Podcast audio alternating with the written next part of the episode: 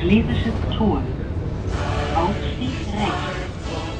Der deutsche Spargelkult müsse enden. Germany's beleaguered defense minister has temporarily dropped his PhD title. Volkswagen ist eine Perle der deutschen Industrie und ich glaube, das kann man Das ist, ich weiß, wie viel Liebe dahinter steckt. Wenn Glühweinstände aufgebaut werden, wenn Waffen Spargel-Weltmeister ist China, denn die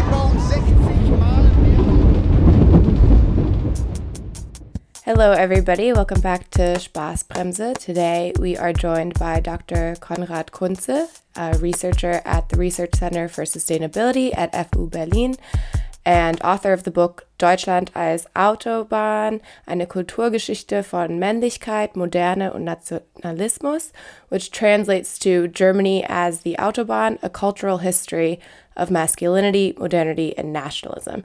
Thank you so much, um, Dr. Kunze, for coming on the pod. Thanks for having me. Yeah, thanks so much. It's uh, it's great for you to join us. So, uh, especially so recently after this this book came out, um, I you know caught our attention. It was just recently published from Transcript Press, um, and like I said, you know, really uh, really spoke to a lot of the things we try to cover on this podcast. We've been talking a bit about, um, I guess, sort of car culture and, and, and, transportation in Germany more generally, as well as climate change. And this um, this touches on all of those notes and adds a, a really interesting sort of cultural and, and, and like psychoanalytical dimension to that of the the importance of of the autobahn and the car in German culture. And of course, like car culture generally, I think has come under a little bit more political scrutiny lately, kind of finally. Um, and it, it's great to see this critical lens applied to what seems to be such a core element of Germanness, as sort of as it's thought of, like um, probably both within Germany and, and I know definitely without. You know, one of the most famous like cultural ideas of Germany abroad is this like you know you can drive really fast on the autobahn. Like everybody always talks about wanting to to go buy a, a Porsche and, and, and, drive it around too fast through Germany. It's a very like sort of it's a part of a, the sort of dream of, of a lot of other countries, and it's obviously very central to Germany as well. The way there's so much um, political opposition to imposing a speed limit, the, the famous tempo limit, which is a hot button issue in Germany.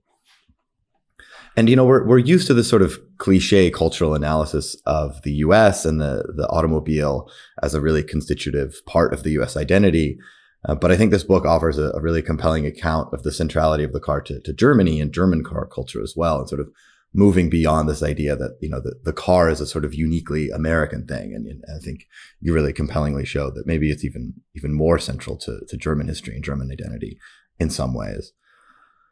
And I was just wondering, just to, to get us going, could you tell us a little bit more about why you chose to write the book? Uh, maybe both why, uh, as a topic in general, it's interesting to you, and also why it felt applicable when you started writing it and, and even at this moment of publication. Mm-hmm. Uh, I did start off to like have a relationship with the Autobahn almost 20 years ago. Um, and that was when I realized that uh, one was actually uh, scheduled to be constructed in a really nice countryside uh, where I used to go on the weekends. And I really loved the landscape. And I was really shocked to learn that it would be destroyed by an Autobahn. Um, so I basically started off as an activist uh, fighting against this one, um, this one uh, motorway, and I've been doing this really, really long, like with also with breaks. Like for a couple of years, we didn't do anything, and then we had like very intensive uh, struggles in court, uh, demonstrations, uh, all sorts of things. Uh, and it was a long, um, a long time, a lot of chances to uh, talk to people and hear their arguments why they want this autobahn, despite the fact that we have so many already. And we came up with so many arguments. we had so many, we did so many studies uh, we had so much scientific proof that the, for example, the traffic jam in the city uh, would not be alleviated by having another autobahn outside of the city. There were so many studies on that. Uh, but nevertheless, it felt like we are talking to a wall. We, we, we, had this argument, we had that argument. Uh, then later we, we had climate change, we had this sixth mass extinction, this, this autobahn is even threatening a few endangered species.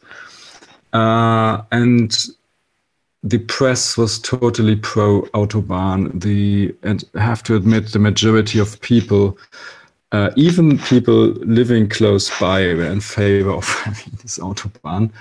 Um, the strangest experience was the day I made a few interviews with people living close by. and there was one uh, lady in her house, a beautiful house with a beautiful uh, terrace, looking uh, with a view of the valley. Uh, and the autobahn would be basically like three, four hundred meters from her house. She would look on onto this onto the street and have the noise and everything. And she was telling me how great it was that she could visit her her uh, children faster. She would save like ten minutes to visit them, and that she's in favor of progress. And I think this was maybe the uh, day that I realized there's something deeply irrational to this. That it makes no sense to try to understand it in terms of rational arguments also not in terms of of traffic uh, traffic planning and and all this stuff. Um, I still found it very boring to go really into this um, how to say this fascination and German Germans are saying mythos, the myth of the autobahn. Uh, and then I discovered a friend recommended me one uh, one book from a psychoanalyst.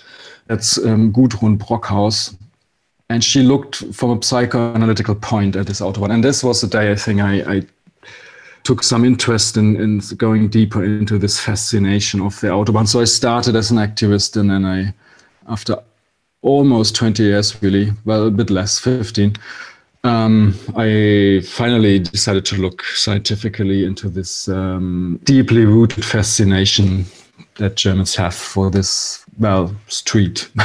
it's basically just a street to go from A to B, but in reality, it is much more, at least in this country. Yeah, it's it's sort of.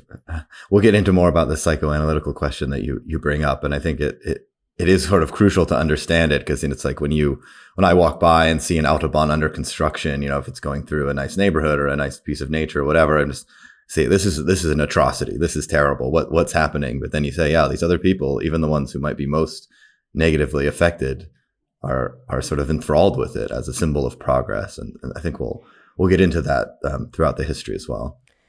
Yeah, if we could begin for a moment with a you kind of start off with this historical account of different precursors of the Autobahn and its early origins in Germany. Um, could you just run us through kind of an overview of the history of highways leading up to the National Socialist period specifically? Yeah. So I was I was surprised myself um, that in the history of the autobahn there's so many swastikas basically. Uh, I mean I knew it. It's not really a secret, but it, it's so um, central. I was really surprised. I was asked to give an interview this summer um, for what they call the 100 years anniversary of the autobahn uh, to a radio station.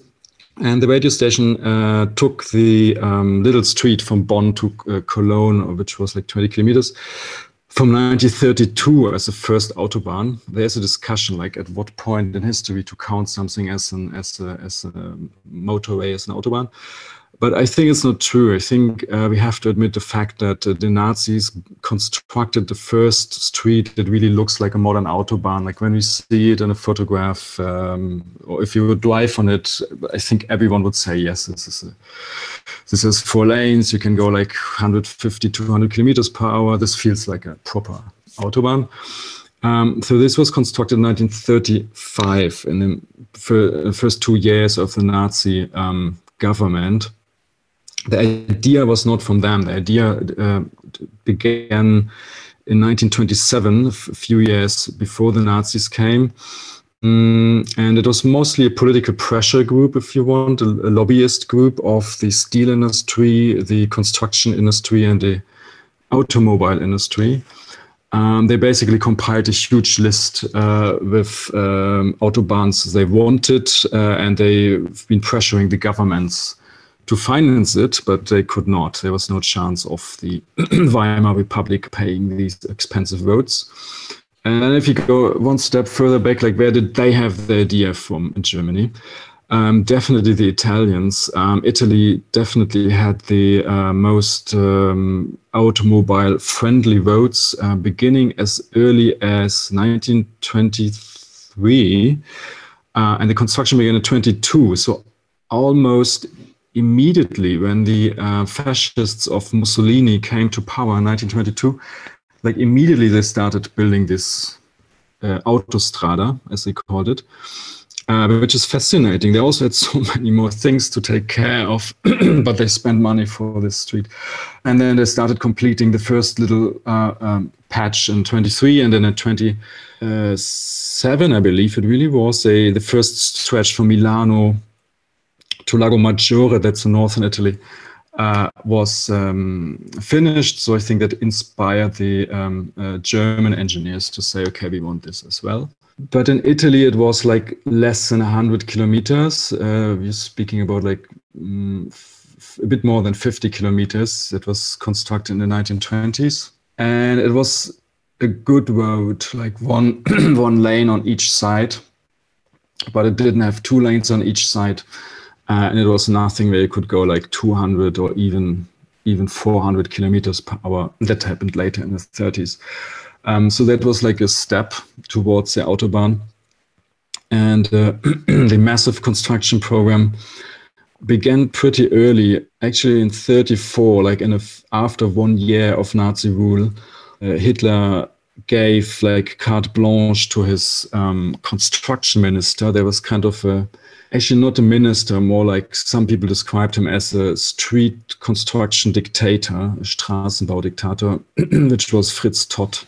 He later he made a career, both basically from building this street, uh, and he had full dictatorial powers. Like he could he could overrule uh, every law. He could expropriate everyone who wouldn't want to sell his land. He could um, ignore uh, every legislation from the proper Ministry of Transport. It was also there. He could ignore the um, railroads.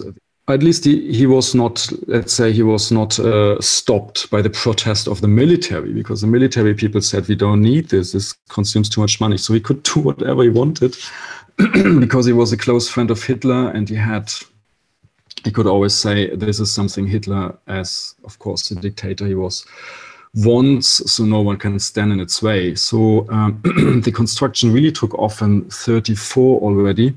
And then in 1935, 6, 7, it was, there was an enormous speed of constructing a thousand kilometers in uh, 36 and 37 and a thousand kilometers in one year is really fast, would be really fast today. What I think is so interesting about you know, in the popular imagination, there's a very strong association with Germany and the Autobahn and the Nazis in building the Autobahn. But what I read um, in your book is that this is kind of a quote pulled when Hitler announced the Autobahn, he perhaps for the first time publicly acted against the opinion of his own followers. 99% did not own a car and could not imagine owning one. And so, what I'm hearing from this description of this um, Diktat, the Straßendiktator, is that there was this shift from cars being associated with kind of like immense wealth to something that the average German desired? And was it really just these like cronies of Hitler planning it out? I mean, how did that, how did they make that jump? Because I think you said then in the following couple years, it only jumped to like 2% of people owning cars. You know, all the while that they're having this massive build out of the streets. So could you tell us a bit more about that kind of shift? And and maybe yeah, mm-hmm. even specifically like why why the car like obviously famously like the, the Volkswagen coming out in this time too as part of the, the National Socialist period and trying to sort of democratize the car within the context of a political dictatorship. But why in like multiple fascist regimes did the means of transport of the car, why did that have such a centrality to like their view of modernity? Mm-hmm. Okay, it's a lot of questions. Uh, it's complex. can take them one by one, yeah. um, um, okay, so okay, why the modernity and why uh, did the public opinion shift? I first like to talk about the public opinion. Um, there we have, um, let's, okay, um, looking back at the time period, we can clearly see, as you said, um, the car was not popular, right? Uh, today, um, I mean, I would say in all Western European countries, in most countries, even in, in Europe, uh, cars are mm, like uh, the most important consumer product, it's, as some would say. Uh, as a government, it's really difficult to say you're like uh, reducing the number of cars, etc. Uh, it was really different, right? Um, the parties in the Weimar Republic before Hitler came almost all opposed, um, or let's say they all were hostile to the Autobahn project, that's certainly. Um, and especially the leftist parties, the um, Social Democrats and the Communist Party, um, they were against um, against giving privileges to cars and car owners. And uh, the public opinion was such that uh, cars were seen as a privilege of the rich. Because of that, even NSDAP, Hitler's party, had to oppose um, cars and the Autobahn in public.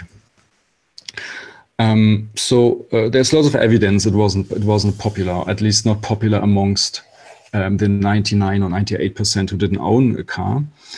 Um, and then it's really true, it did change. Um, Hitler himself, um, he applauded himself that he was the one, he said, uh, who finally changed the public opinion and did away with the um, how to say the resentment against cars. Yeah, and really good question. How did it happen? Obviously, the two important um, achievements were first to build these these autobahns, um, where I believe they were not so popular in the beginning because most people could not really imagine that they would ever use them.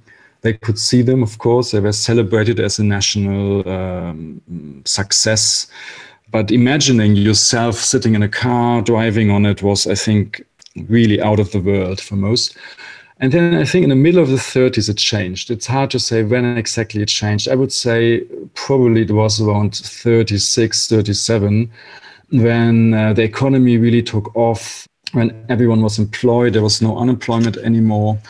And uh, only then did the uh, Nazi propaganda ca- came, come out with the Volkswagen, with the idea to have a, a, cheap, affordable car which everyone could could own it someday. And I mean, the interesting thing is, I mean, every government can promise it, of course, but uh, Hitler was the the man and the government. People believed that he trusted him that he would really deliver this. I mean, I think this really made a difference to to lots of other promises. So the propaganda was uh, really doing really well. I mean, I'm I'm still somewhat impressed when I listen to the um, the radio broadcasts and uh, when I watch the the propaganda movies, uh, etc. Uh, how how good they were. They're really really really how to say um, impressive. And looking back and seeing the fascination of people, I, I think. Um, we have to say that it was successful. People did believe uh, at some point in the middle of the 30s, they started to believe they could really one day afford a Volkswagen and then be uh, using it on the on the autobahn. And if the war would not have started in 39, which unfortunately it did, um, I think the whole story would have been very different uh, because it would have been, um, um, how to say, a big disappointment, right? Uh, because the Nazis couldn't deliver. I mean, they never planned on delivering a Volkswagen to everyone. They were clearly, knowingly cheating and lying. But they, they got away with it because the war started early enough uh, them to like uh, not having to deliver all these um, Volkswagen Beetles. So in the um, public, uh, in the popular consciousness, in the memory of people, like this cheating never really became a fact, right?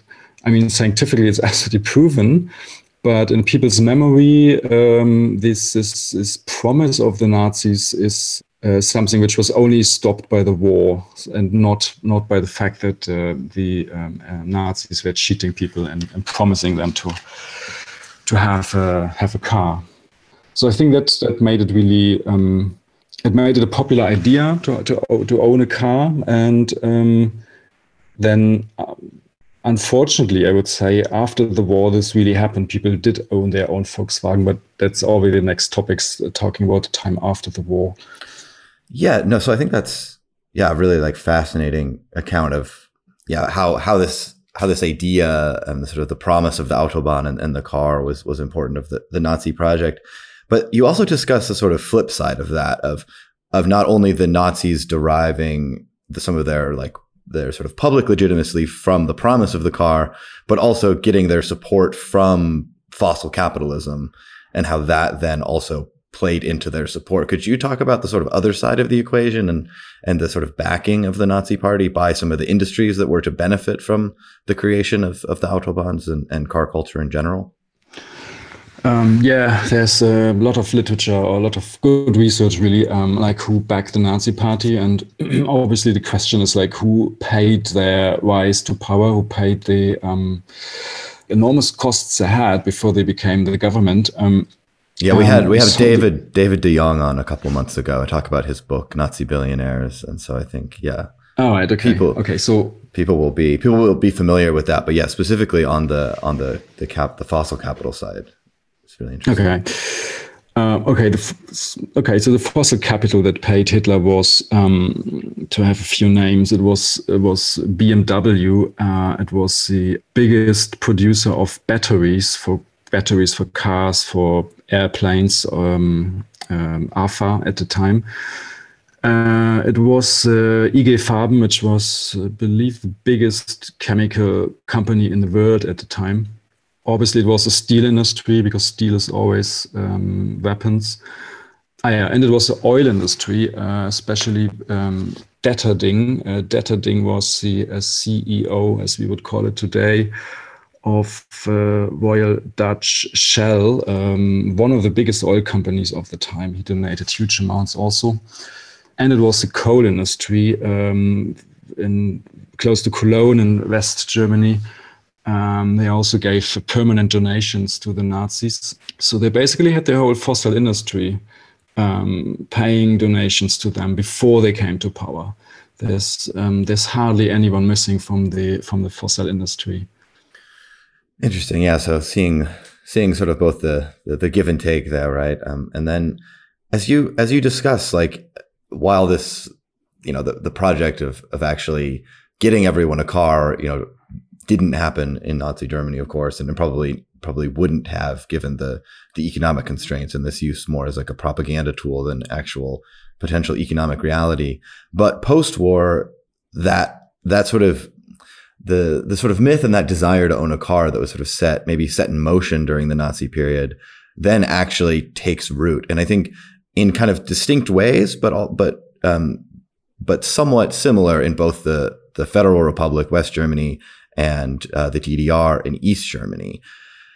Could you talk a little bit about that that post-war period and during the Cold War and how the car's centrality in in both you know both Germanys at the time, um, how, how that played out differently and, and maybe similarities as well. Mm-hmm. Yeah. yeah. Um, if we talk, yeah, let's let's first imagine the um, the transition years before before the republics really started and uh, uh, and and the war ended. Most Germans kind of don't don't realize that there was a transition period. There was four four years until 1949 where Germany was partitioned into four um, zones of, um, of, of the four uh, victorious uh, powers, Soviet Union, Britain, France, and the US. I mean, then it also took a few years for these republics to really be to really function. Um, so let's say it was four years, maybe a bit more, like maybe five, six, seven, until like they were proper nation states that were like doing what they what they should. Uh, and in this period, people like were like I mean, deprived very much of, of, of, a living standard and also deprived of having cars. Even those who had cars before, um, they couldn't use it. So the car changed its status for Germans again. They were basically for these years uh, seeing the Allied forces and the Allied um, uh, administration, etc., going out of cars, while them Germans were like walking, using bicycles, uh, and totally overcrowded um, public transport. So it must have been a huge privilege uh, after that experience in the 1950s to, to, to owning a car. Uh, it was still a minority. It was still a small part of the population, but the desire apparently was very, very big to have one. Um, and West Germany was obviously very fast, very successful in building a huge, uh, or let's no, not building, but let's say reconstructing the huge car industry which it had during the Second World War. Apparently, it survived, or at least the core structure survived. And uh, in the late 50s and in the 60s, like West Germany produced this huge number of cars. And I would say roughly uh, in the time and the end of the 60s, the beginning of the 70s, every second family in West Germany owned a car. In East Germany, it was slower. It was like 10 to 15 years uh, later, but nevertheless, it also happened. Actually, I found East Germany more interesting because there was a quite a, a controversy in, inside the government if they should have it uh, or if they should simply not have a mass car culture. Apparently, the site who wanted it um, succeeded in the end, and they even started building uh, one autobahn, and they had this mass production of cars. Uh, but there was quite a, strong voice who said we should not we should not continue that at all. Uh, in West Germany, it was never a discussion. It was like clear from the beginning. Um, they would continue building autobahns and they would have a mass car culture, uh, which was supported by the Americans, obviously, uh, which was greatly supported by um, access to cheap oil from uh, the American and uh, British colonies and then later from the oil states.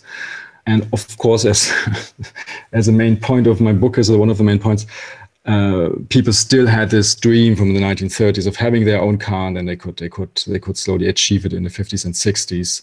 So uh, I think it was a, somewhat a, a, a, bridge between um, 30s and let's say the 60s, when like almost every family, every second family had a car. Um, like in a, in a really good PR campaign, um, people were first exposed to a very long period of uh, advertisement where their appetite was really how to say um, wedded. Yeah. Yes. um, then had a long break where they were like starving to have this, and then they finally had it. So now, if you imagine the average German family, um, they have a Volkswagen, which they remember they have seen it in the movies and the pictures like 20 years before. Uh, and they're riding it, they're driving it on the street, which they've also seen 20, 20 years before. So no one had to tell them that this was both Nazi inventions. I think everyone knew very well.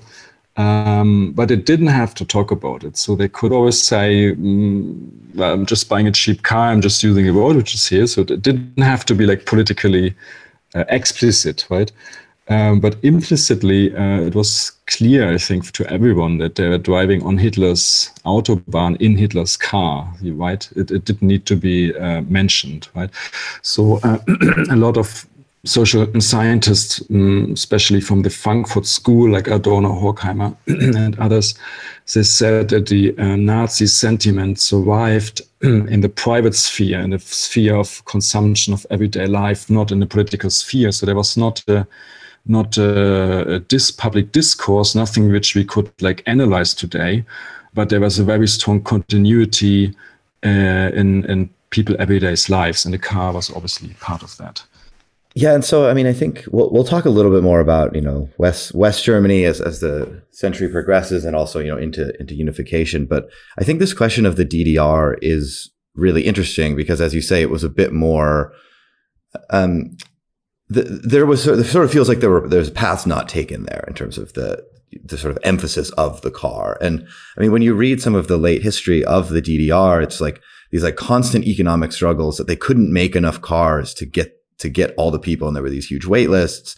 There were some sort of essentially like black markets to get the you know the famous uh, the famous Trabant, the Trabi, and then there other cars as well, but that that's the most iconic one from East Germany.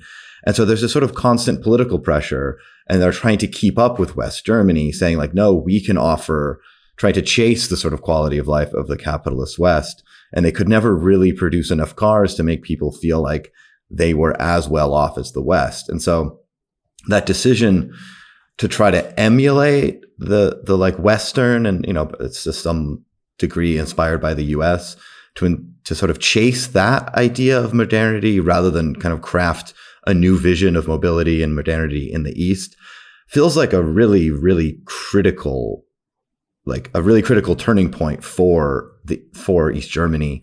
And I mean, you know, it's sort of a you can you can almost say in some ways that like car culture helped bring down the DDR um, if if you look at it a certain way. So could you talk a little bit more about that and sort of the specifics of what what it was like in East Germany and and the importance of the car there? Yeah. So um, so the Republic mm, had this kind of uh, what's you have to tell me the English translation Geschenk. It's like a poison present. Can, can I say a poisoned a poisoned present? Is that is that a word? Oh yeah, like uh, right, like it appears as a present, but it uh, actually poisonous. Like Yeah. kind of, it says it has to do with like a Trojan horse. Yeah, kind of a Trojan horse. Yeah, kind of. Yeah. Okay. So let's say let's say the autobahn was kind of a Trojan horse.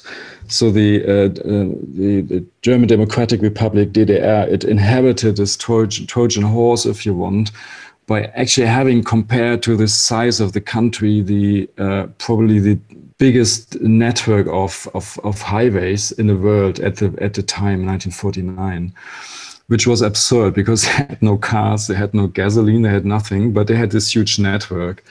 Um, they also inhabited the biggest uh, and the most dense, again, compared to the size of the country, uh, railroad network in the world, which was very useful. They used it, started to use it uh, uh, immediately. But it was, I imagine it was a bit strange. They had no cars, but they had these huge roads. so they, the roads were like a permanent temptation to use them. And um, again, there was this, I think, a strong popular drive towards towards having cars again, especially in the in the elite and the people that were well a bit better off. And um, we have to we have to remember um, socialism was not really communism. There was still differences between classes of people, right? It was a much, uh, how to say, the uh, difference was much, much smaller than today, but it was still kind of a class society. Um, and there was, okay, a part of them really wanted cars. The problem was as soon as they started producing cars from the factories that they had um, expropriated from BMW, um, Soviet Union would say, um, "Thanks very much, dear Germans. Uh, you produce these nice cars. You're going to deliver them as another reparation um, for the damages you've done uh, to Soviet Union." So, um, and Soviet Union they had quite a lot of, or quite a lot. Had some BMWs made in East Germany in the 1950s. So one, I think, one possibility or one escape for East Germany to actually own the cars they produced was to produce cars Soviet Union would not want. so I think that might have been one reason to produce these ugly little uh, two-stroke cars, because this was the point where um, Moscow would say, "Okay, you can keep them." um, the second thing was at some point in the 50s, they apparently decided not to have just a few good cars, which they did actually produce. Really, I looked at the. You can, I mean, you can look up the pictures, and I think they produced quite good cars, even fast cars. They had one which was going 140 kilometers per hour, which was a lot in the time.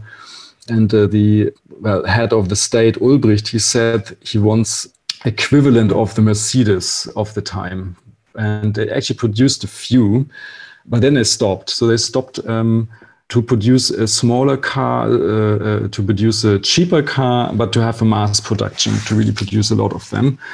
And that was, I think, a um, decision with, with, with um, lots of implications because I didn't get out of this development path afterwards.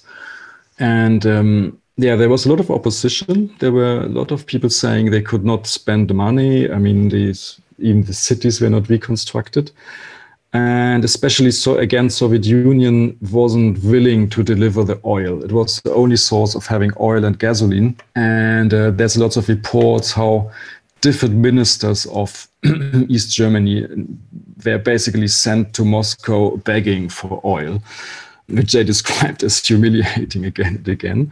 But apparently uh, at some point the, the well the russians or moscow started delivering more oil and so more gasoline and made it possible to have more cars. there was one interesting um, anecdote I found. The um, well, quite famous feminist, if you want, author of of novels, um, Christa Wolf. Um, she wrote in her memoirs that in a big plenary meeting, I think she was member of its uh, central committee, uh, quite the important political body. In a central committee, I think she she was going to the stage to deliver a speech. Uh, it must have been in the fifties. Uh, in in the speech, she, she said how stupid it would be to produce motorcycles in a country where they have a socialist government and they do not want the young people to like well drive themselves to death uh, with motorcycles and she said she should that they, they should rather produce something that makes sense not motorcycles. And in this after the speech she was ridiculed by her male um, comrades who well she said uh, du hast wohl angst vor motorradfahren. You're afraid of driving motorcycles. This was like what they said. And they laughed her out. And um, this was the the only uh, open opposition to like establishing a car and motorcycle culture I could find. There was lots of um, hidden opposition, like lots of uh, attempts to cut the finances, etc. But apparently, there was not like a real open discussion of do we really want to have a culture of like one car per family? Khrushchev, the um, head of Soviet Union, he had this idea actually. He said he said Soviet Union would not copy the the uh, American model. They would rather have something like car sharing. And interestingly, they tried something like car sharing in, in Soviet Union of the 50s and 60s, but it, it failed. It totally failed. Um, apparently, they didn't have the smartphone, they didn't have the internet, so car sharing didn't function as it does today. I mean, today it functions. No, I mean, there's so much there's so much car sharing in Berlin now. The app development wasn't there yet. Yeah. Uh, yeah. Yeah, totally. So I'd love to see the UI of really the Soviet reasonable. the Soviet Miles app. Yeah, I think it might have some cool designs. yeah. So um, yeah, so we find some quotes from Ulbricht and Khrushchev saying like they would not copy the American model, etc. But in the end, they did. They basically did. They basically tried to catch up.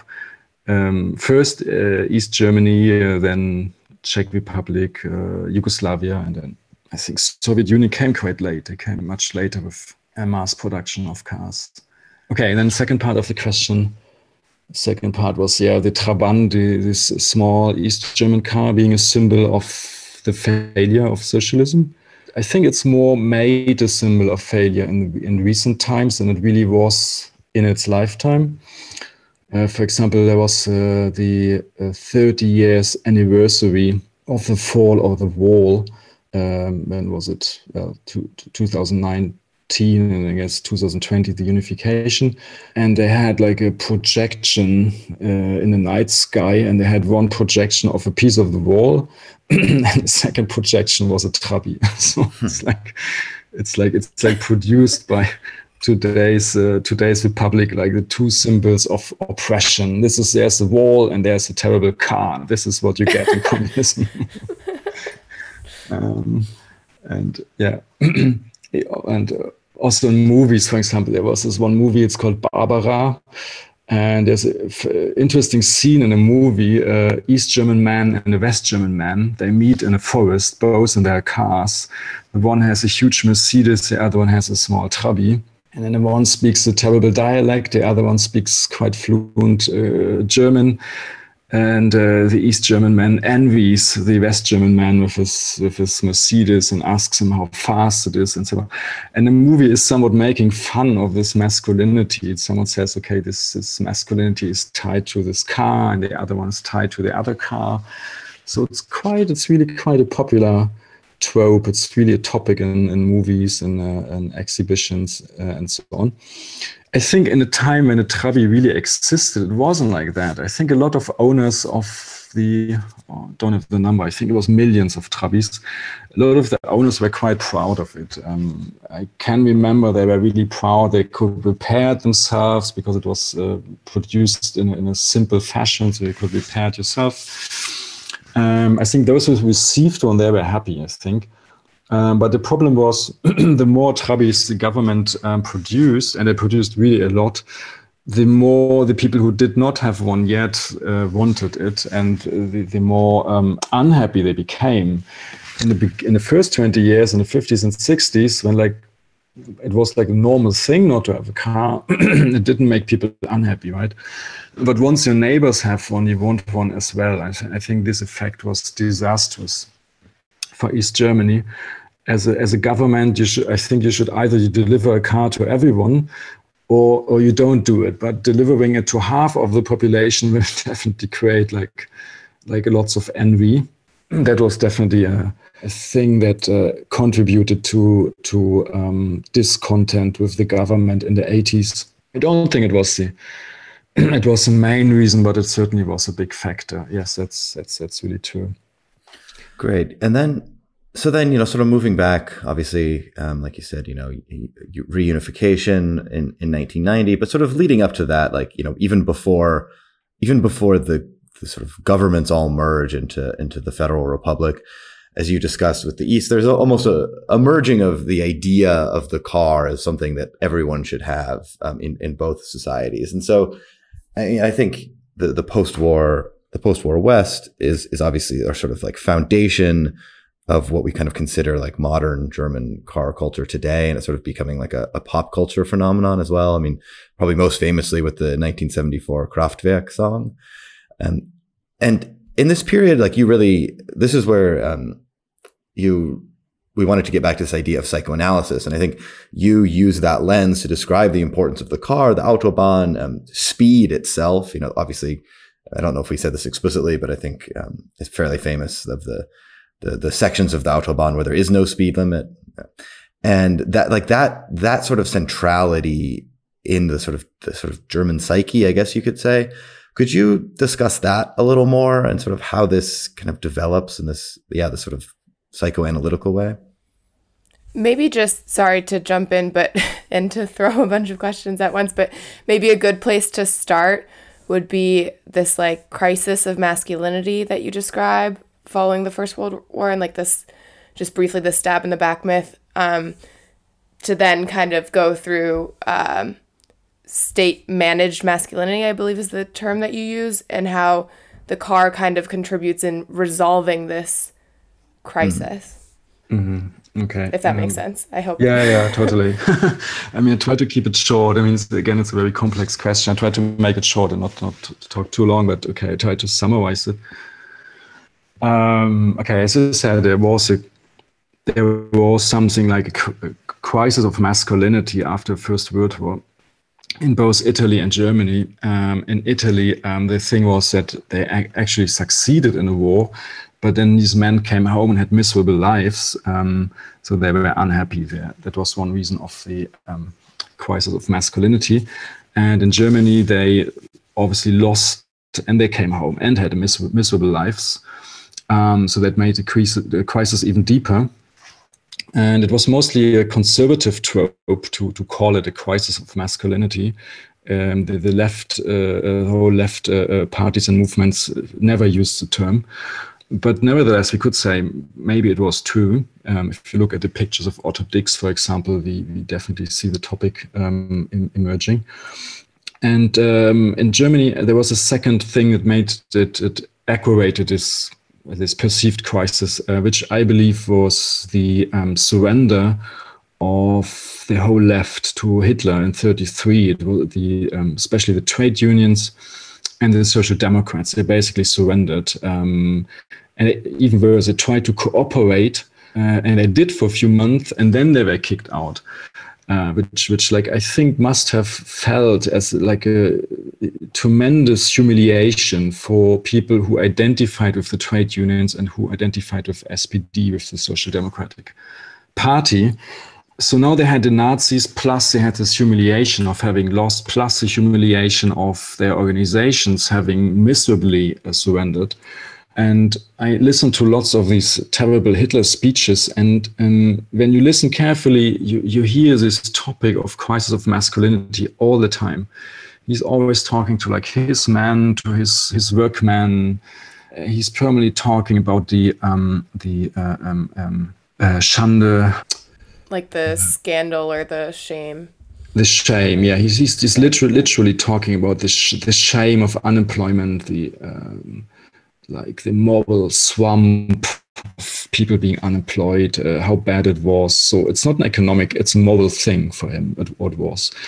And then he's presenting, especially the Autobahn, he's presenting it as a tool to lift men. He's not talking to women, he's talking to men, to lift men out of this swamp, out of this shame in a moral sense, which also made sense because they were paid uh, very low wages.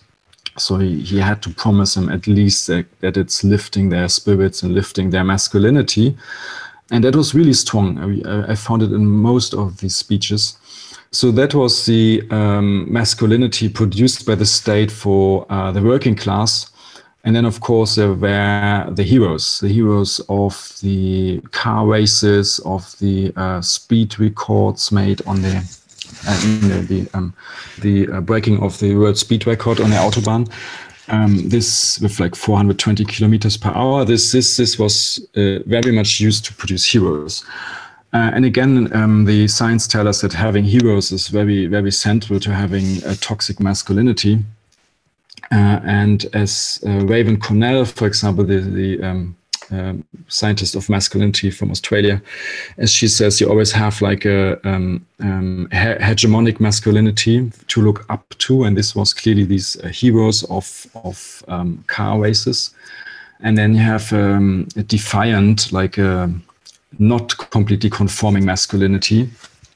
Uh, and this was framed as, as a Jewish masculinity by the Nazi propaganda.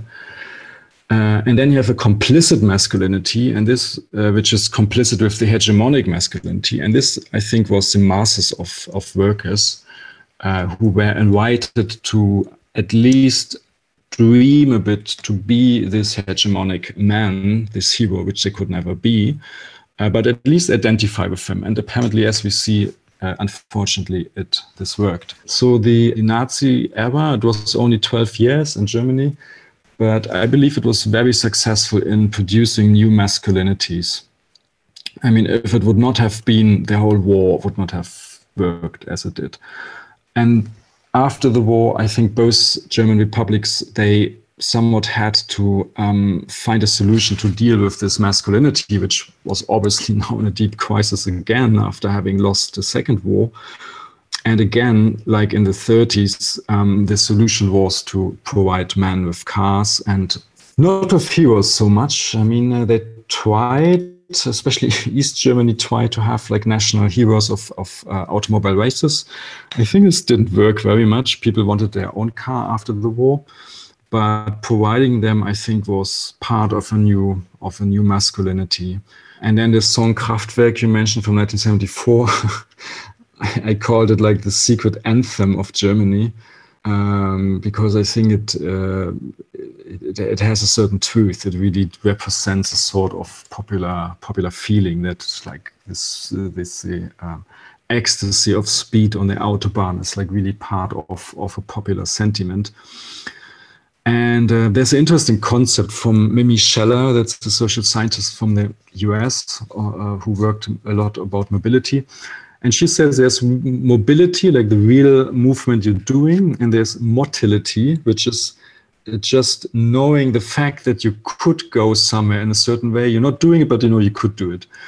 And uh, motility is contributing a lot to people's um, um, self-esteem, right? You know, you could jump in a plane or a train and go to Paris if you wanted tomorrow. You're not doing it, but you could do it. So, uh, and this motility, I think, is is a concept we need to make sense of this speeding on on the autobahn. I mean, everyone who had a car could go on the autobahn and go with like 200 kilometers per hour or how fast you could. I mean, how often are you doing it? Rarely, right? Maybe once a month. Maybe few people every day on their way to work, but mostly there's traffic and you can't even go so far. But the fact that you know you could do it, I think like it's changing people's perception of being in the world. So I think this is the point where psychologically it really has an has an impact. And if if you look on the statistics, like who owns a car, who has a license, um, it's very masculine. It's it's still today more men uh, owning cars it's still today much more men uh, having um, accidents at high speed, etc. And we can expect in the 1950s, 60s after the war, uh, it was very much a masculine thing to, ho- to own a car. So um, the whole culture of being of, of speeding on the autobahn was a masculine culture. This is, I think, very clear. The the Benzin Benzin im Blut, as they say, right? The petrol coursing yeah. through your veins. The Germans. Well, what I wanted to mention about that too is it also occurs to me that part of it is this part of the German masculinity surrounding the car too is the like tuften, like the working on your car, the like repairing it. That just comes to mind as like part of this uh, self efficacy too, that kind of gets tied in of like mm. not only speeding on the autobahn, but also understanding the machine, being able to like work with it. Um, seems kind of like all wrapped up in there. Yeah, but it's not a German thing very much. I think in many really? countries that's a thing. Yeah, yeah. There's yeah, and apparently in Russia there's a there's a culture of men repairing their cars in their garage in the last thirty years as a way of compensating a loss of, of, of competence, a loss of control in your life. Yeah, there's a bit of research on this. Mm. Yeah, yeah, I mean, it's, I mean, it's male safe space now. I've heard some, I've heard some opposition to like to electric cars framed in that of like, well, I can't, I can't tinker with it, and I can't, I can't repair it myself because there's, you know, it's just a different, obviously a different technology. And so, yeah, I mean, I think maybe, like you said, maybe it's not 100% specifically German thing, but obviously I think there is the idea of, of repair and the self-efficacy Michelle mentioned as like a, a very core kind of masculine masculine theme, even if it's not unique to Germany. Um, but that that point about the electric car then sort of brings brings us to um, some of the more sort of modern day political developments that I, I, think we can sort of we can work on closing out on because we don't want to keep you for too long. Um, but we hear a lot about like the Mobilitätswende, the sort of like mo- mobility revolution in Germany, um, and one part of that is, of course, the introduction of the electric car. Notably, Tesla has built the, this giant gigafactory outside of Berlin. Could you tell us a little bit more about your thoughts on electric cars as a solution for our mobility problems? You know, maybe both with the Tesla and Elon Musk specifically, as well as the sort of phenomenon and, and technology uh, of the electric car more generally, and if if if it makes sense to just sort of replace internal combustion engines for for electric cars one to one, or if the, this is going to bring up a lot of the sort of same problems we face today. Yeah, I'm, I'm really skeptical about um, electric cars just replacing um, combustion cars. In German, we say uh, we make the difference between uh, Mobilitätswende, which means transition of mobility, and Antriebswende, which means just the transition of the engine. And uh, I mean, having electric cars the way it is having it is uh, happening at the moment is is just uh, changing the engine, but not changing changing the system. Um, I looked at the numbers of factories producing electric cars, and Tesla could do. Uh, I think last year they could do one million a year. I mean, there's other factories, but uh, at the moment there's 1.3 billion cars in the world. Estimates are that until the end of this decade, it will be two or even two and a half billion cars global globally. So if you look at the numbers the factories can can um, produce at the moment, and then you take like one or two or two and a half billion cars, it would take centuries to produce them. So it's literally technically impossible to, to replace a fleet of internal combustion um, cars uh, uh, with electric cars in any uh, um, time horizon that makes sense to avert catastrophic climate change. Um, so I think it's really not a solution. It's really just a way of having cleaner cities in very few places in the world, uh, while not not changing the bigger system. Now, looking at this at the symbolic uh, value of the electric car, I think it's an interesting question you ask. Like, what is it doing with this masculinity? On the one hand, it's true. Uh, I think it's it's less masculine because it's not uh, that noisy and you can't you can't um, like yeah tinker around yourself on the other hand the, small factor thing is, is really is really important that electric cars are faster and they accelerate more powerful and faster than than combustion cars.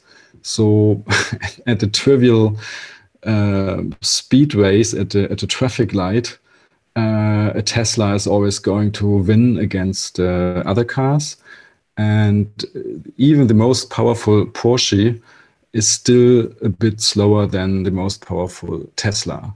It's it's a technological thing. An electric engine can accelerate faster than a combustion engine, and it's, it's it might might be a detail, but coming back to masculinity, I think it's it is important. You're in this car, which is not noisy, but you know that you're like in terms of speed and acceleration, you're superior to everyone else on the street.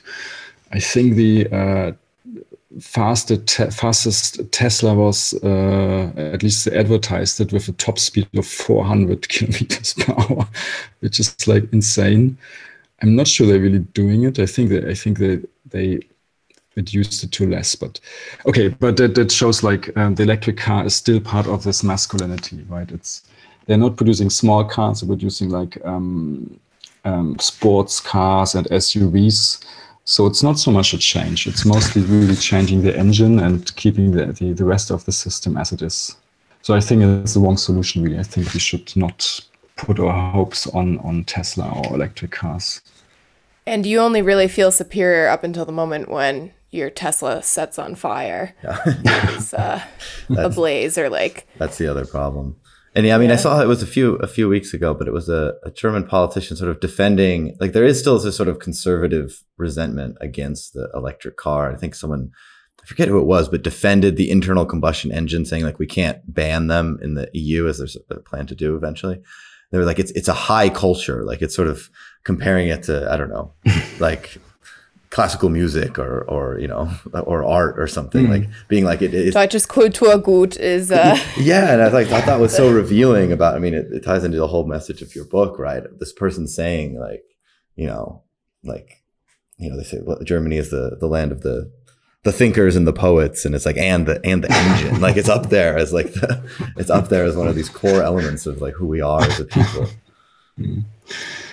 Yeah, yeah, this is it is true. Um, there's this one uh, Facebook group which I analyzed. This Facebook group, it's uh, Fridays for Hubraum. I don't know how do you translate it.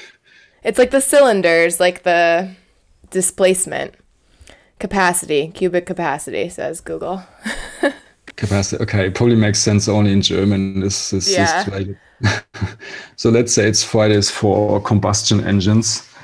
And they had they had half a million um, uh, members in Facebook, which is quite a lot. Uh, less than Fridays for Future, but still a lot. And um, they were mocking um, electric cars. They hate them.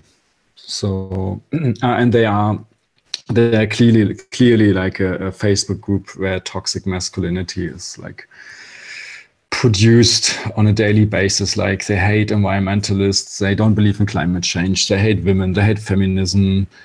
They don't hate women, they just hate feminism um, they hate ecology, etc. It's, it's a long, it's it's it's a hate group mostly, but then they praise cars, but only cars with combustion engines.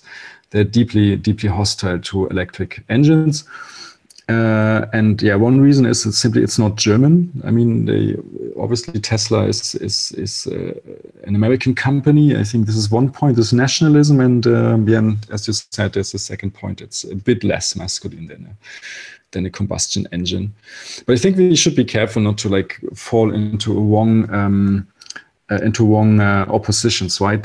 I think the fact that these absolutely toxic uh, uh, uh men are opposing electric cars shouldn't lure us into into the opposite position and saying we embrace them right? I think they're still wrong uh, despite um, i mean in the us everywhere toxic masculinity is probably opposing electric cars.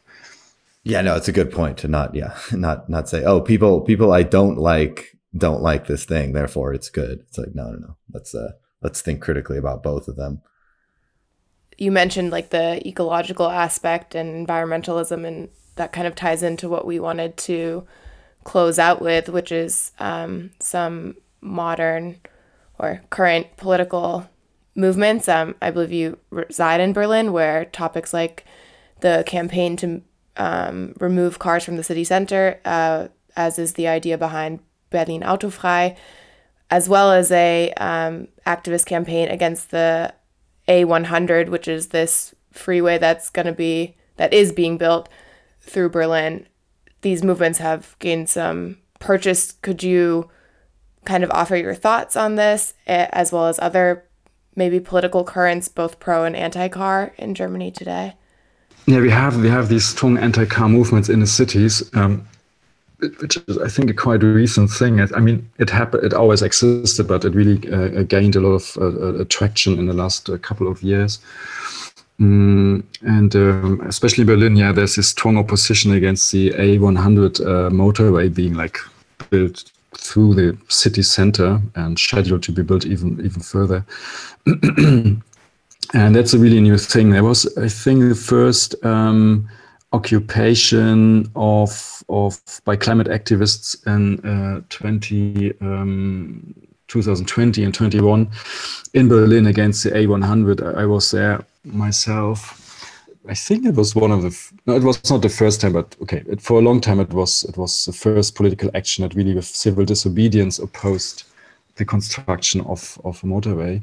Then there was this uh, occupation of a forest in uh, Dannenröder Wald. Um, people occupied this forest to stop the construction of the uh, motorway, and the police was the, the, the, the I mean the images it produced were really impressive. The, the police was literally pushing aside the demonstrators, the, the, protesters, and just after the police came the caterpillars and, and huge machines that tore down the forest. It was was really sad. And you also had activists like climbing up in the trees and kind of like having their hammocks and like, you know, trying to really occupy that space. It was, yeah, the images were pretty spectacular from that.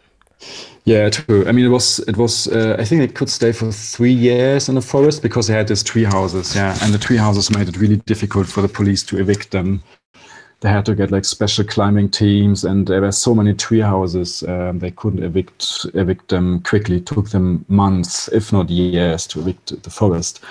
And I mean, they never surrendered, right? I mean, I was there, so I think I can say we I think we, we did a good fight. We lost in the end, but we lost in a in a in a good way. Um, that people were inspired, despite the fact that they cut down the forest in the end, because we put up a really really good um, fight and a really good opposition to this, and it really caught the national attention because like for the first time there was like the the eight o'clock news was full with these protest, really determined protest against against the motorway and um, after this forest occupation was dissolved, people went into all sorts of other forests in the country. And uh, at the moment, it feels like where, whenever there is a forest to be to be cut down for for a street, someone is going to start occupying trees. It's, it's, it's a bit changing, but there were like between 10 and 20 occupations. Um, and that's really a new thing. It's really a good thing. I think there's so many um, disobedient protests against building uh, autobahns and streets.